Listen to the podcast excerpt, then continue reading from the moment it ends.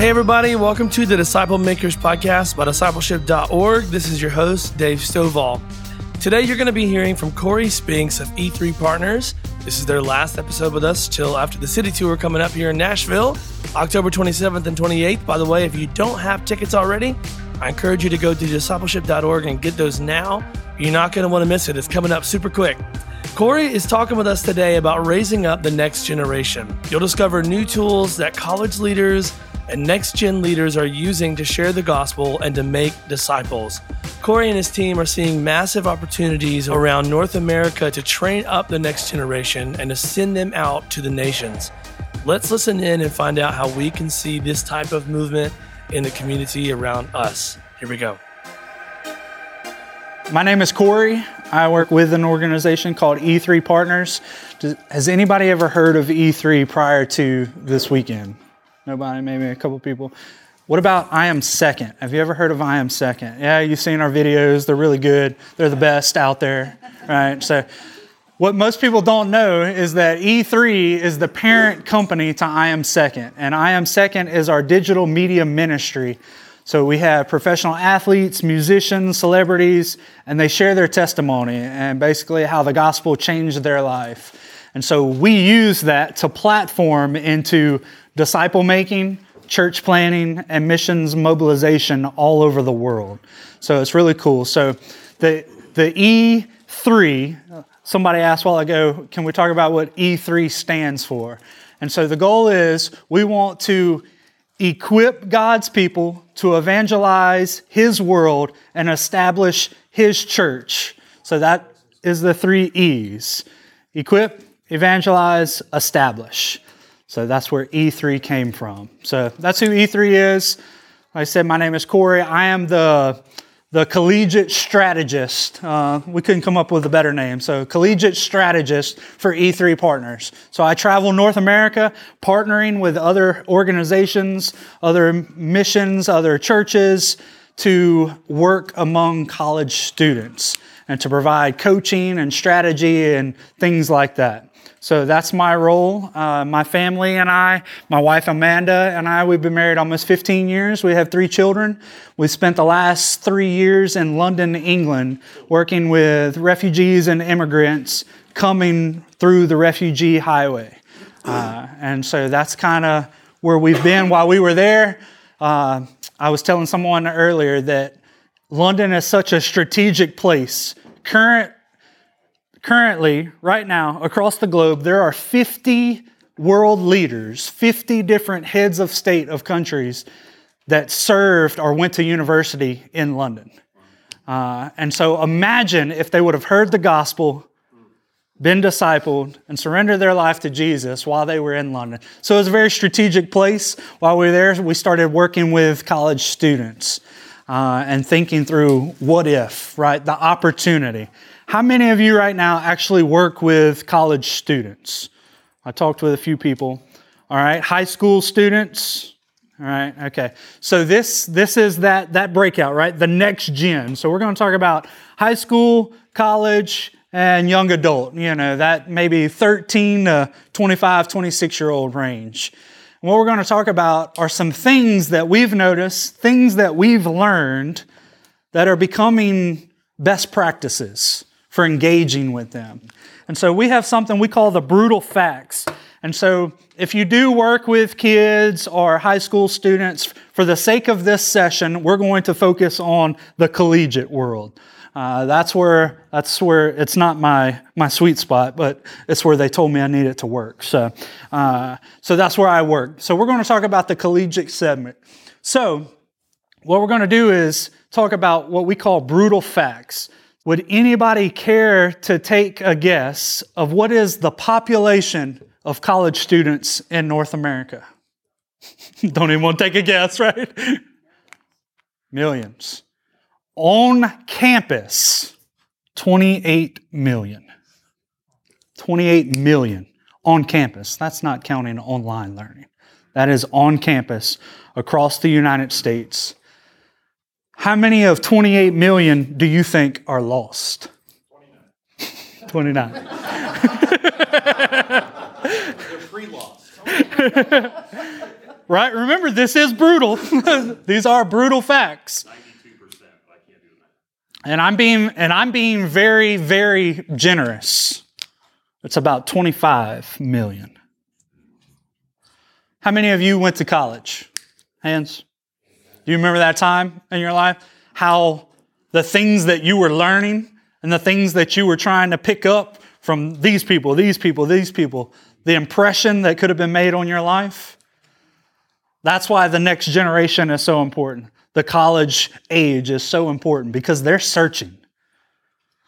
They've taken what mom and dad taught them, or grandma, grandpa, and they've said, No, this is my time.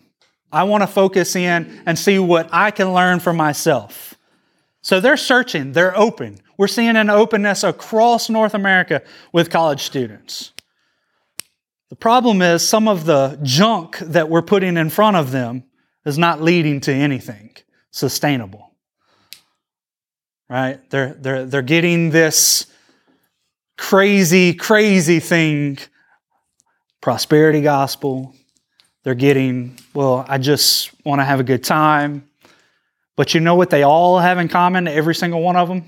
They want community. They all want community in some way. And they're already naturally gathering in some way, whether it's a sports segment whether it's just based off of maybe what their major is, what they're studying. They're already naturally gathering. So, what if we began to teach them in those gatherings how to have a community of practice and become disciple makers? Introducing the gospel into that environment. What could happen? And so, with all of this, man, that's, that's a huge number. So, what's it going to take to reach that number? How do we do that? Pretty simple. Right? You're all at a disciple making forum, and everybody here is say, Well, this is how we disciple. This is how we disciple. This is how we disciple. If it does not include them discipling each other, throw it in the garbage. They will reach themselves. You need an insider. No person in this room is an actual you're not in the 18 to 24 year old range. I can look, right? None of us are. We are not the answer to that to them. They are. They are the insiders. So how do we find the insiders that are hungry and want to learn and we take them and we walk them through it? So now the question is has something like this and a crazy astronomical number has that ever happened before where they had an opportunity to hear the gospel? Open your Bibles to Acts chapter 19. And we're going to look at just a couple of verses together in Acts 19. And we're going to look at what happened. And then we're going to talk about, well, how did it happen? So, Acts 19, verses 8 through 10. And when he went into the synagogue and spoke boldly for three months, reasoning and persuading concerning the things of the kingdom of God, but when some were hardened and did not believe, but spoke evil of the way before the multitude, he departed from them and withdrew the disciples, reasoning daily in the school of Tyrannus. And this continued for two years, and so that all who dwelt in Asia heard the word of the Lord Jesus, both Jews and Greeks. Pretty interesting. So that all who lived in Asia heard the word of the Lord.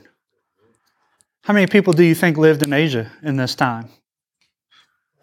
if you want to take a guess. Not this many, right?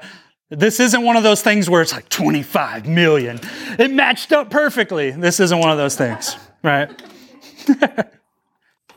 Some say the numbers change, but historians believe somewhere around 5 million people, a lot of people, in two years.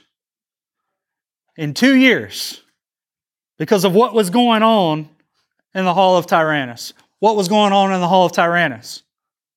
Reasoning daily. Reasoning daily. What were they reasoning about? What was Paul teaching? Things about the kingdom of God. I think it's safe to say he's also teaching how the kingdom of God grows and expands.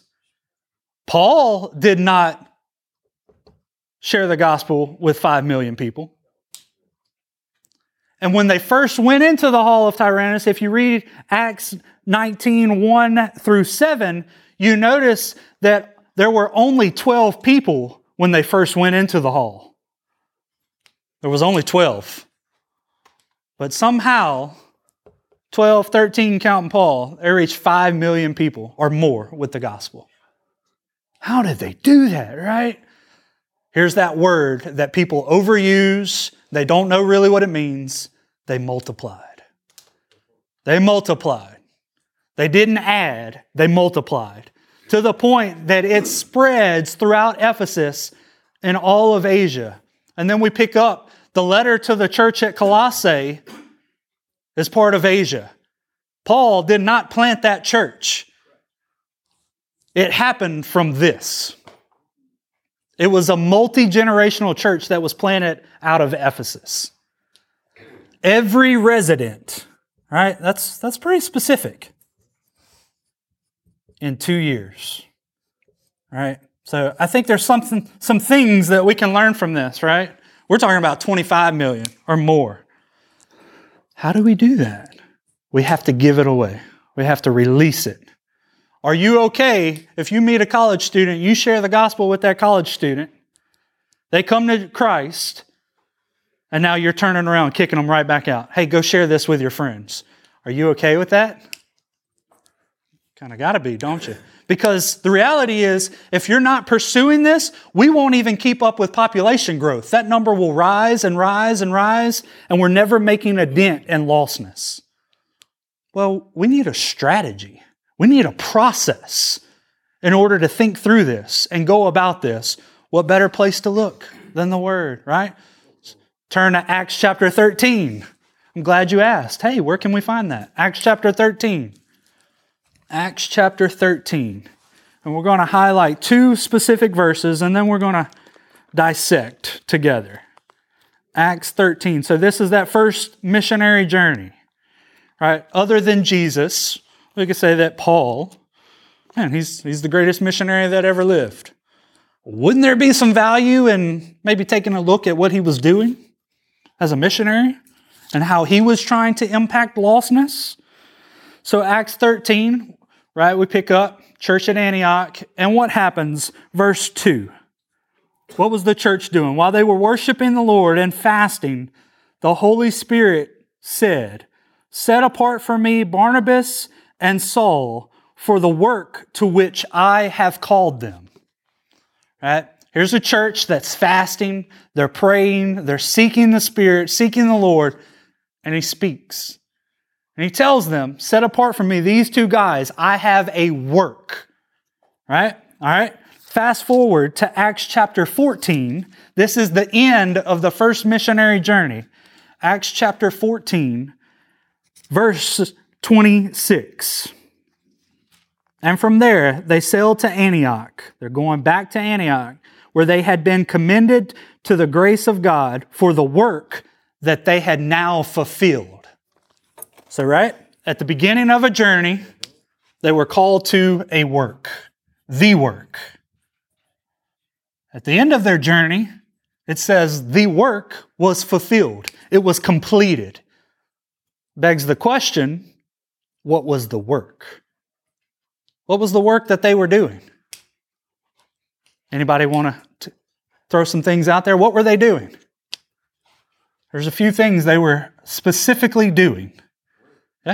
Share the gospel. What else? Planting churches. Huh?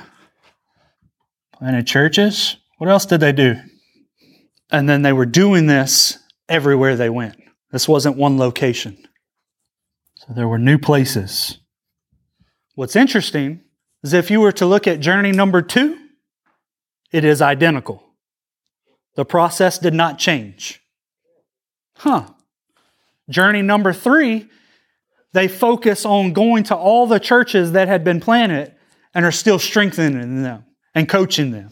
And then we pick up and we start seeing letters addressing sin, addressing their identity. Now think about this from the perspective of Christ. Did Christ go to new places? Was Jesus going to new places? And everywhere that he went, repent, the kingdom is at hand. He's sharing the gospel. He's developing leaders. It wasn't an appointment that we know of, right? But he was developing them the whole process and discipling people everywhere he went. And now you're like, whoa, Jesus didn't plant churches. What do we call a gathering of disciples? Church. So I would say that he did. right? Yeah. We don't we don't need to get into all the wonderful Greek. We got a non Greek scholar in the back back there. He spent some time in Greece. So. but right? That's what we call church. So he's leaving gatherings everywhere he goes. And then he actually tells us in Mark chapter 4, he gives us an analogy. And he says, The kingdom of God is like this a man enters into a field and he sows seed. He goes to sleep, and then there's growth. He doesn't know how it happened, but when the time comes, he puts in the sickle and he gathers that growth together. Now, how many of you farm? Anybody done some farming, some gardening? If we begin to think of this as a strategy for the kingdom, we have to have a field.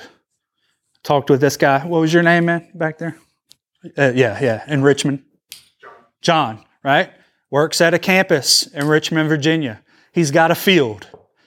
Now, if he goes into that field and he begins to sow seed generously, broadly, there will be growth. God controls that. The Spirit controls that. We don't, but we can control this, how much we do of this. And then any good farmer has to nurture the growth, right? You raise your hand, you got to take care of it. Taking care of growth, discipleship. And then when the time comes, you gather it together, right? The harvest comes, we gather it together. But a good farmer knows you keep some of that seed for a new field. So now we have entry into a new field. We're sharing the gospel when we get there. We're engaging lostness. There's growth because of the Spirit is at work. It's our job to nurture that growth. We call that discipleship. And then we gather this growth together. We call it church.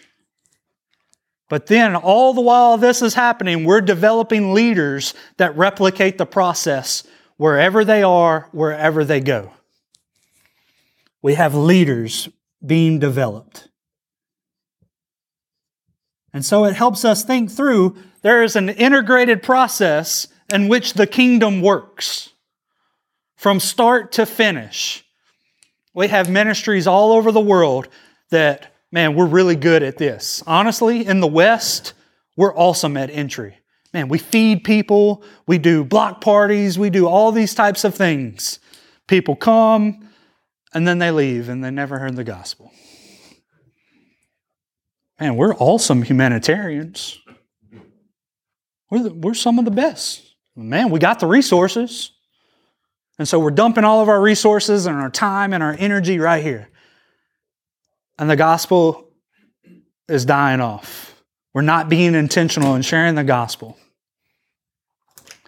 And then when there's fruit, we take these disciples and we say, come to my church. My pastor's going to disciple you on Sunday morning. He's not. That's not what's happening. It takes a lot more than Sunday morning to make a disciple. And then we're not actively gathering these people together in communities of practice and teaching them how to become healthy disciples. Healthy disciples make healthy church. It's a natural progression. But then we're missing out on leaders that can go and replicate the process, that I could send them anywhere in the world. So, with college students, maybe some of them raise their hand, they say, I want to go to the nations, I want to go to Asia, I want to go here, I want to go there. We're sending them with a plan. They know what to do because now they've been doing it on their campus. So they don't get there and they're like, oh crap, what do I do now? They know. They know how to do the work because it's been modeled for them and they saw it in Scripture, not because someone told them. They saw it for themselves in the Word of God. They discovered it. And then they became a practitioner of it. And so they go and they replicate. They replicate the strategy. And so, what we're trying to do is in this process, in this integrated process, we're introducing new tools and new, not even, they're not new biblical principles, but they're biblical principles that a tool encompasses. So, we want to teach them how do they need to get in front of lost people? What are some ways we can get in front of lost people on a college campus? Social media. Big one. Yeah. How do we get an audience? Dinner party, right? They want community. They want to feel accepted. So let's provide them a place where they are. But when we do that, if we're not intentional with this, shame on us. Let's introduce them to the gospel. We're now being intentional with the gospel. And our relationship is based around the gospel. Now they're beginning to grow. And maybe they actually need to be discipled to faith. Right? They're not a believer yet. We can disciple them to faith. Are you spending time with them, teaching them what the Word says, who Christ is, what He's done, and what He expects of them? Now we're planting churches on campus. Whether it's micro, whether it's in a coffee shop, whether it's home, whatever it looks like. But there's a tool f- for this. So we use Luke 10. Anybody know what Luke 10 practice is? Where we go out two by two and we're intentionally sharing the gospel with people on campus, knocking on apartment doors, uh, or we're casting vision for them to spend time with their social network, with people they're already hanging out with, people they go to the gym with, people uh, in their classes. They know lost people. That's one thing about lost people.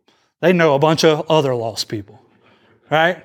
And so influence naturally spreads. That's how the gospel works. That's how it flows. That's the expectation for all of us. So we want to give them tools to help them think through that. Now, okay, they have an audience. Ask them, do you know how to share the gospel? We talked about in one of our other sessions that across North America, less than 10% of evangelical believers share their faith more than once a month. That's awful. it's awful. And the reality is, it's a lack of confidence and competence. One, they don't truly understand the gospel, and two, they can't communicate it with confidence. So let's give them a tool. Anybody know three circles? Ever seen the three circles tool? It's a tool that we give them. We're introducing a tool that helps them share the gospel with someone else. What about the bridge diagram? We know the bridge diagram. I think it's called something else now, uh, but it's still the same picture. Yeah.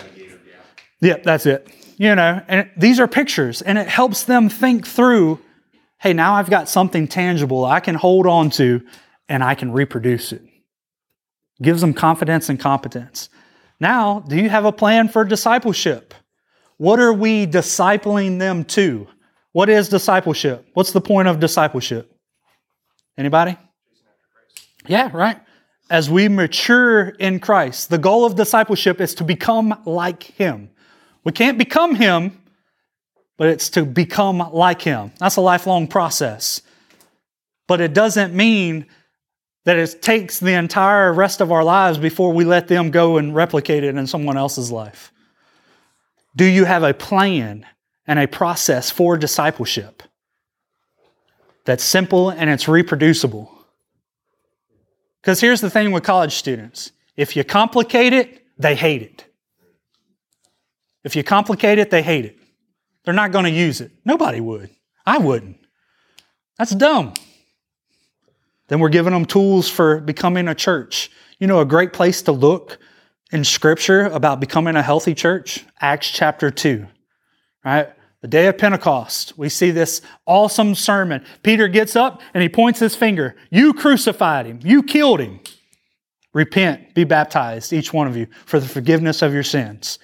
And then some things begin to take place right after that sermon. It says that they believed, they were baptized, they devoted themselves to the apostles' teaching. Well, what were the apostles teaching?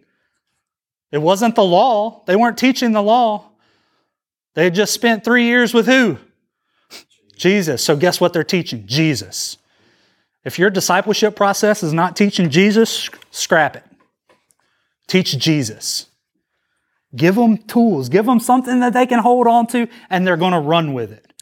Give it to them and move out of the way. And then, how do we develop leaders? You and I, maybe our idea of leadership, we've set the bar so high. You got to go to seminary, you got to do this, you got to do this. No, you don't. Those are good things. They're God honoring things. It's not for everyone. So, can we develop someone? This young lady, she just came to faith today. Can I begin developing her as a leader and release authority to her very quickly, immediately, where she can go and replicate all this? That's how we get to multiplication. You have to give the kingdom away. This next generation, they can, they, they can smell the BS. they can smell it. They know it. They know if your faith is real or not. They know it. Keep it simple so that it reproduces.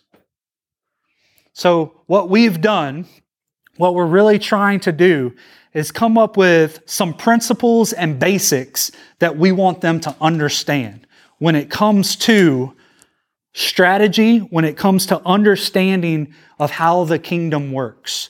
So every student, high school, middle school, college age, when you they always want to know, well, what is the will of God for my life? Man, I should start charging people and tell them, hey, I could tell you what the will of God is for your life, right? Man, I, I, I can make so much money, right? The will of God, what is the will of God?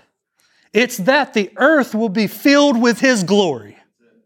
That is the will of God. So, whether you want to be a, a lawyer, you want to be a basketball player, you want to be a doctor, you want to be uh, whatever it is, that's what God wants for you. He wants you to make His name known. So, hey, let's introduce them to what is the will of God. What is the expectation of God for their life? And then what is God's vision? The vision of God. We find that in Revelation. You can look at chapter 5 or you can look at chapter 7, verses 9 and 10, and both.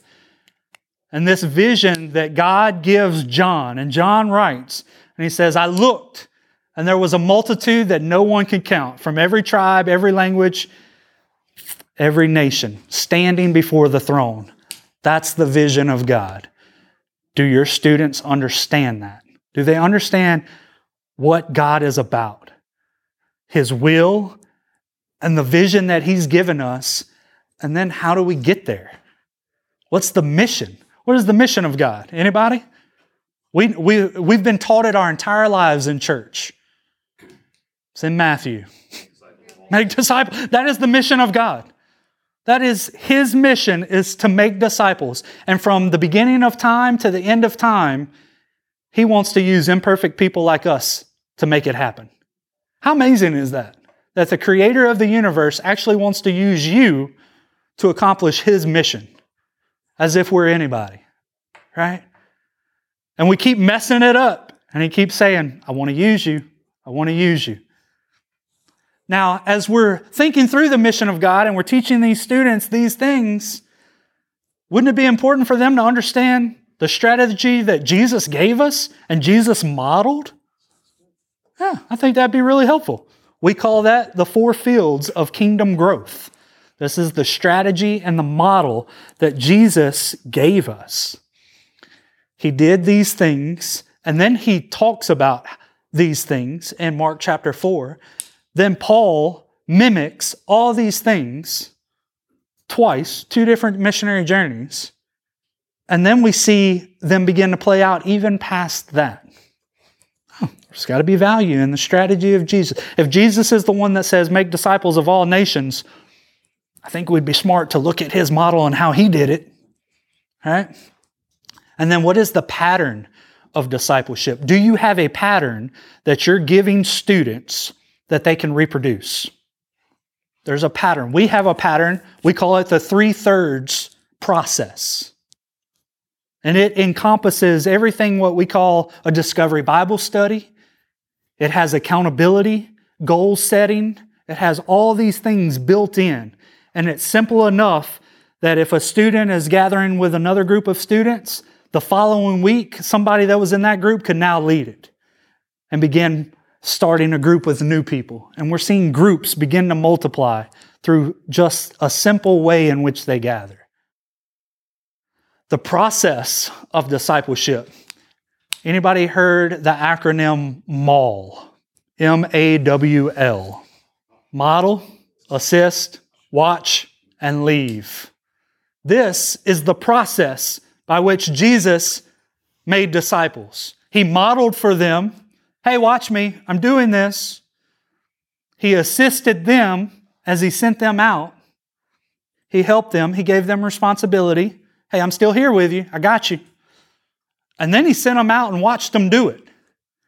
And they did some awesome stuff. And they even came back and they said, Man, we saw all this happen. We saw Satan fall like lightning. And then he chastised them. Hey, don't worry about that. Celebrate that your name is written in the Lamb's book of life. He had to bring them back to their identity of all the amazing things that they were doing. But he was watching them. Hey, I've got you. I've still got you. And then he left them. Or some people, they use the L for launch, right? We're going to launch them out. But he didn't leave us alone, did he? He sent us the helper, sent us the Spirit. And Jesus actually told us that because of the Spirit, we're all going to do greater things than Jesus did. Do you believe that? I would say we don't. Well, it's Jesus. He said, right? So that is the process. Are you modeling it for them? Are you helping them do it? Are you giving them space where they can do it on their own? And then send them out. Let them go. And then there is a foundation of discipleship. And that foundation is found in Acts chapter 2 because they were being obedient. The foundation of discipleship is obedience. It's obedience. If you love me, you'll keep my commandments. If you want to follow me, go and sell everything you own. Then come and follow me. It wasn't based on their level of knowledge. It was based on their surrender to Him. So that was the foundation of discipleship. Are we teaching people this, right? We've lost over time, we've lost complete generations because we did not pass things down to them. And so now we have a generation, right? So I'm a millennial. Then you have this generation after me. Anybody know what it's called? See, Gen Z. And then the generation coming after them is called the Alpha. And they're going to be more messed up because we have lost complete generations because we did not pass down what Jesus expected us to pass down. What we passed down was an expectation on church attendance. That's what we passed down. They don't want that. They want more than that. Now is the time to give them these types of things because I'm telling you, we're seeing it on campus after campus after campus. We're developing practitioners on their campus, and now they're saying, I don't want to just do this on my campus. I want to go to the unreached. And we're sending them to the unreached. And when they get there, they're not throwing their hands up and saying, I don't know what to do. They know what to do because they've been doing it. How amazing is that? That we could take things that are so simple I'm not reinventing the wheel here, guys. Square. Maybe. Maybe. you could call it that. Right? We're not trying to do that. Simple, reproducible. And it's based on biblical principles that you cannot argue against, and no one else can either. But somewhere along the way, we said, well, my genius is better than that. God gave me creativity. Man, come on, how arrogant could we possibly be? We have story after story. And I've just been doing this in North America for not even a year on campus. And we are seeing stories all over where people are taking ownership of their campus and, they and that's leading to ownership of their families And that's leading to ownership of entire pockets of lostness in their lives. Because it's simple, it's reproducible, but more than that, it's biblical. So, how do you invite Gen Zs into this? That's a really good question. Just one is nagging at. Where, where does it all start? Right? I think one thing that we have found is by and large, they're not okay with the status quo. Right? And so we've been able to leverage that discontentment and introduce these types of things. Strategy, right? We introduce strategy. We cast vision to hopefully the Lord, the Spirit is already already working inside of them, giving them a burden, right? We ask them, what is that burden that God has given you? Man, I, I just want to, and they don't know how to express it, right? They're just, I just want to reach people. Well, what does that mean? Do you have a plan for that? And they understand plan, right? They have a plan for their future, what they think is next. And well, I just, I'm do this and I'm do that. And so that's, that's our entry point is we're leveraging the discontentment because they're mad at their grandparents, they're mad at their parents because things have been suppressed, right? Oh, no, I've been told this and this and this. We let them discover in the Word. I don't come in and just tell them, hey, this is what you need to do. We want discovery in the Word because we're telling them that the only two authorities in their life is the Word of God and the Holy Spirit. And if they can begin to learn from the Word and discern, man, they could do anything. And so we, and then stories. We share stories. When we start sharing stories of unreached people groups hearing the gospel for the first time and it multiplying like crazy, they're like, I want to be a part of that. Send me. Hey, we're not going to send you until you're doing it here. Getting on an airplane don't make you a missionary. There's people doing that all over the world, and it's caused a lot of problems. That's a good question. There. This is a lot. I threw a lot at you. But any any more questions? Yeah, yeah, man. So raising a new believer, young believer, um, at what point do you consider them equipped to start sharing their faith or to start discipling other peers of theirs effectively? Yeah, good question. We do it from day one. Because here's the thing they're going to mess up. It's going to be so messy. It's going to be so messy. It is because they're messy and we're messy. But having them do it immediately begins to build a DNA in them of th- that is the expectation. Uh, yeah, well, This is some of my t- our team. I, yeah, I think that's a great question. I, I think I think we always go back to well, what did Jesus do? What Yeah. did he model? And so you know there was offered, uh, uh, several places where man he said, "Hey, go tell your family and friends what the Lord has done for you." So the expectation is they can reproduce their testimony and the gospel right there. when we share with them the gospel, they come to and they say, Yes, I want to follow Jesus. We immediately train them back to us. What did you just hear? What did you learn? How did you follow Jesus? So they're immediately equipped. And then a lot of things that uh, we're, we're trying to do as well is say, I'll go with you. You know what I mean? That, that's that modeling piece. So early on, we're trying to build confidence in them. We're trying to build confidence and competence, right? So as a new believer, you can do this. We'll help you do this.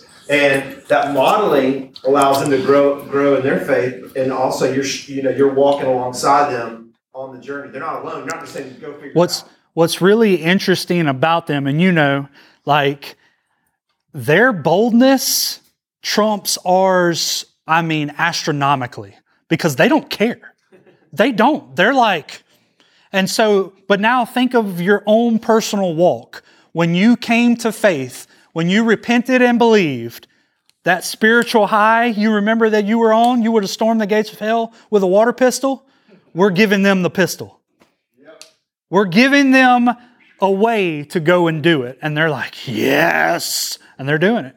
And so, but then it's biblically, hey, what are the stories? Man, can you think of stories where that happened? The demoniac. He begs to follow Jesus, and Jesus like, nah, I got a plan for you, Josh.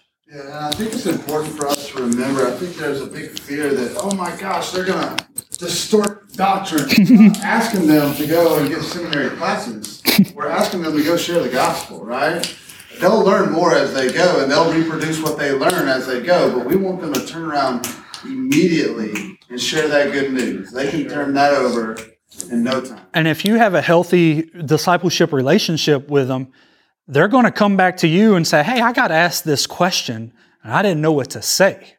Right. And so now you're able to help them process through the barriers in their own life and in their own walk. I'm sorry, one more thing is I think sometimes we, we think that giving responsibility means that we're not guiding it, we're not involved, we're, you know, we're not, mon- you know what I'm saying? And I, I think sometimes, uh, I know as a parent, you know, uh, I give responsibility, but yeah, I'm watching.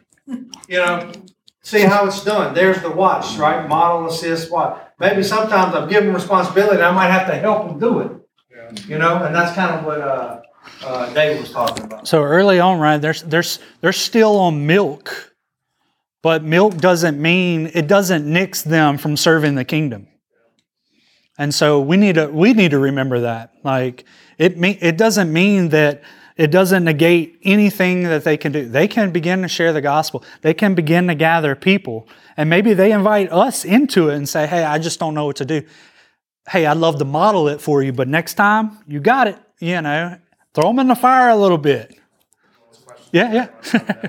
Um, So let's say we're going off with the two by two model, um, new believer. Are you thinking like you are getting the new believers friends and you're starting a new Bible study with them and you're letting them lead it? Yeah. Are going out to wh- wherever marketplace and you're just witnessing to people? Like, what is your Yeah, so specifically on campus is I want them to gather the people they're already hanging out with, right?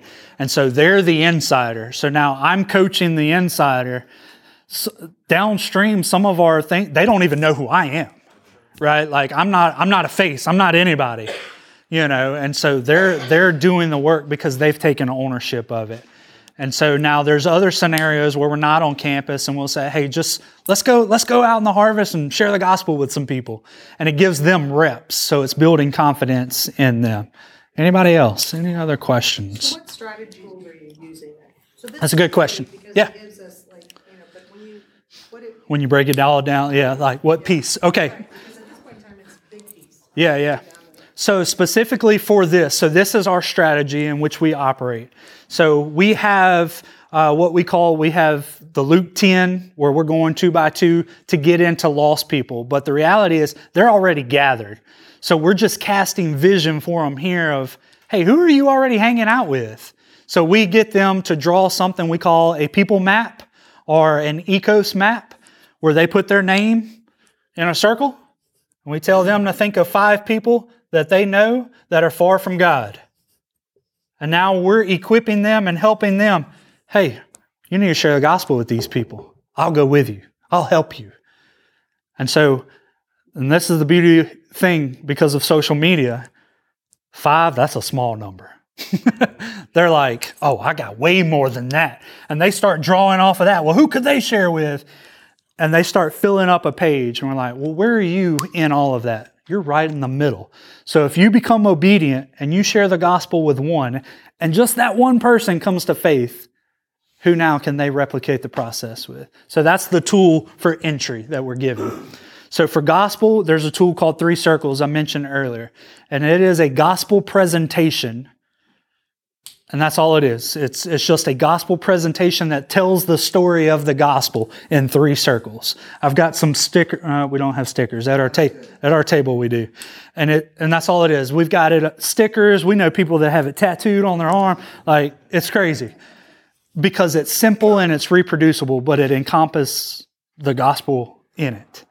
For discipleship, we have something for immediate discipleship short term discipleship, which we would say 10 weeks, and then long term discipleship.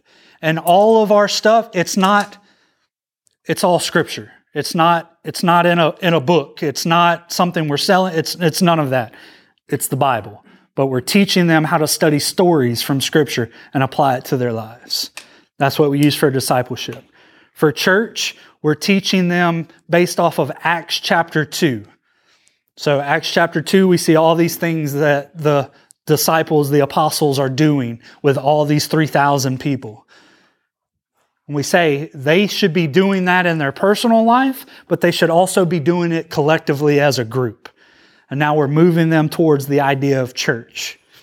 And then for leadership development, we're using the acronym MAWL. That is the focus. Are we modeling for people? Are we assisting? Are we watching them? And then are we launching them out to replicate this? Because the reality is, some of them will and some of them won't. If they're not doing it, they're not moving kind of down the leadership track, right? They're just, hey, I'm a seed sower and I'm happy with that. Praise God. You still need to grow in your faith and these things, but you're going to have some people that are like, they're, they're storming the gates of hell. And those people, hey, man, let's start giving them more and more responsibility. And they're taking ownership. They're naturally progressing as leaders. And so that's that's so those are kind of the base tools that we're given, and we have even more that go into that. So if you go to e3partners.org, this this diagram will come up, and there are actual links to tools in each square on our website that will help you. Yes, sir. What is a verbatim that your students are using at the entry point to break from spiritual to secular? Yeah. Yeah, so uh, so one thing that we say is we're not in the business of making a conversation spiritual. We're in the business of starting spiritual conversations. So we teach them to lead with prayer. That's the goal. Hey, is there any way that I can pray for you today? And what they're finding is their friends are, yeah, and they're throwing out crazy stuff. Pray for them. But when you pray, the gospel comes next. Hey, the reason I like to pray for people is let me share this story with you. And they're sharing three circles. And so they're getting to the gospel. So the rest of that relationship is now based off of their response to the gospel. I can, I can share the gospel with, with this guy right here, right now, and I don't have to do it anymore. My job was to share the gospel with him, and it's based on his response. I still love him, I still have a relationship with him, right? But I don't need to keep cramming it down his throat. You know? Hey, that's where a lot of prayer comes in. Hey, you've planted the seed. I plant it, Apollos watered, but what? God calls the growth. I like that because it's not really a bait and switch. No. I'm, I'm leading I'm leading off the relationship with this is why I'm here. This is what we're here for. And they're like, nah, I'm not interested. Well, hey man, I, I'd love to call me, you know, talk to me if you ever we're moving on. We're keeping on looking for people. Yeah, a great question. I, I think one thing we're, we're all learning here in the U.S. is, man, there's a lot of people that are hurting. And uh, even though they, they may not even be open to prayer, they're willing to share some stuff that's going on in their life. And so as a good listener, as I, I listen to that, right? Oh man, I'm really sorry to hear that. You know, I'd love to share a story of hope with you that changed my life. I'd love to share a story of peace. And so, you know what I mean? And, and it's it's uh, it's just really a Part natural thing that's happening. part of the Discovery Bible Study method is they're learning a new story from Scripture that is tied to them being obedient. So maybe that's based on baptism, maybe that's based on communion, maybe that's based on love. Well, they're learning a new story from Scripture that goes along with that. So while they're learning the story, they're actually committing Scripture to memory. And now they're able to share these stories in a very casual setting over coffee or whatever.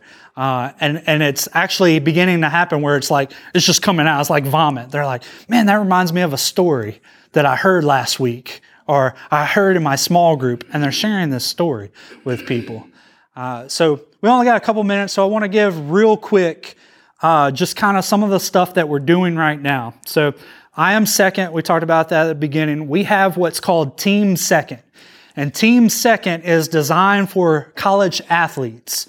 Anybody familiar with college athletics? You keep up with college athletics, right? There's a thing called the NIL, and that is name, image, and likeness. So college players can make money off of their name, image, and likeness.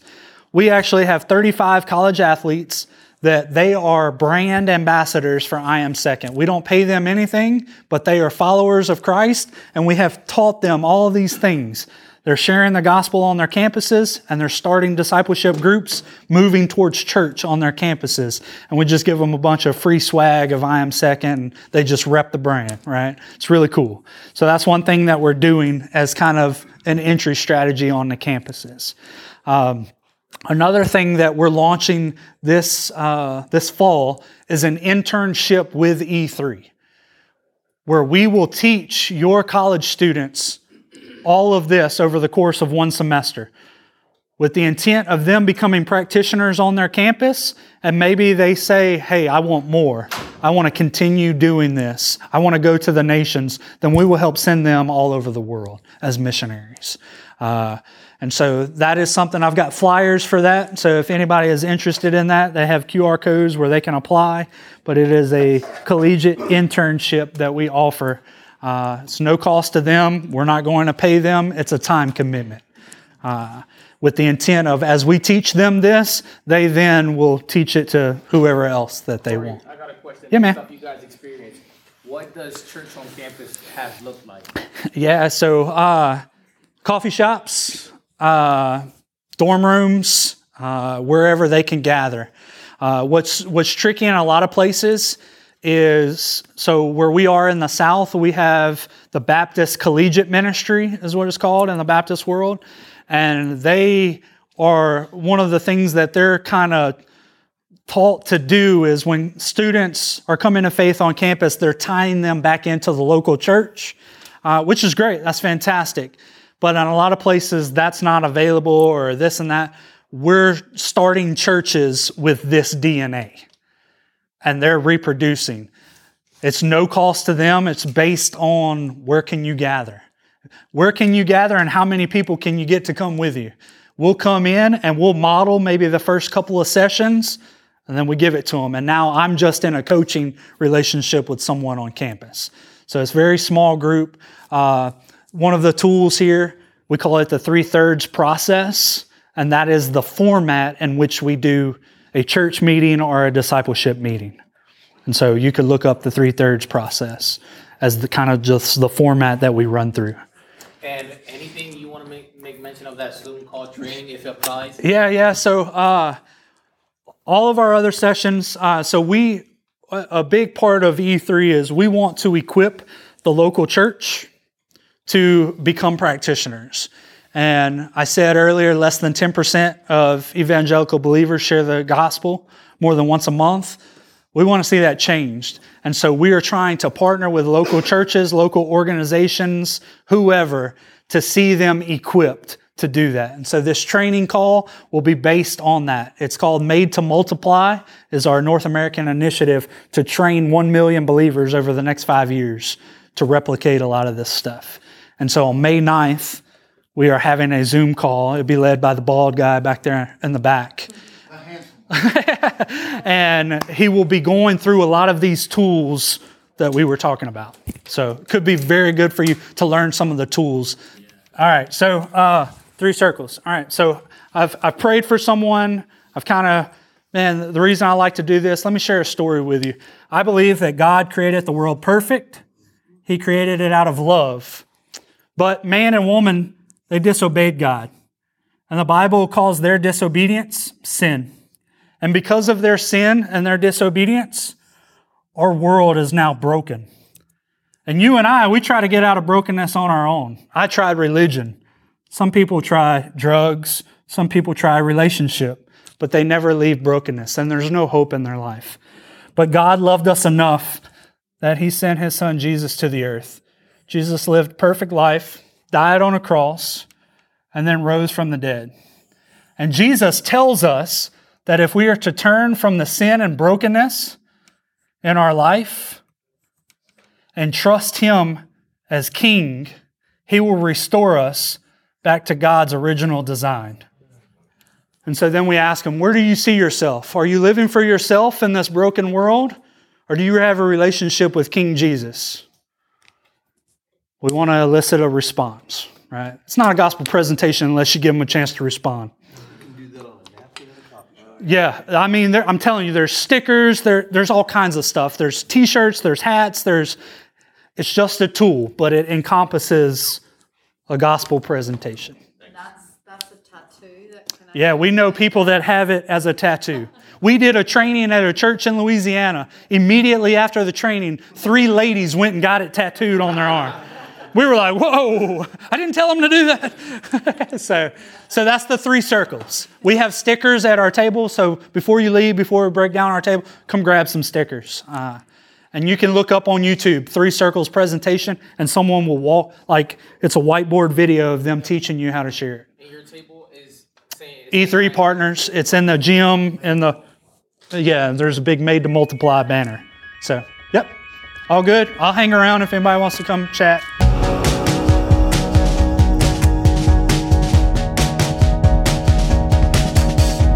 All right, that's all we've got from E3 Partners. Up next, we're going to be hearing from TCM International Institute. We've got David Rocup sharing some incredible material with us on the next few episodes, so make sure you stick around for that. Like I said in the beginning, the city tour, the forum coming up in Nashville, is October 27th and 28th, Friday and Saturday. If you live in the Nashville area, go to discipleship.org and buy those tickets now so that you can come be a part of this amazing kickoff to this city tour. All right, y'all, thanks so much for listening, and I hope to catch you on the next episode.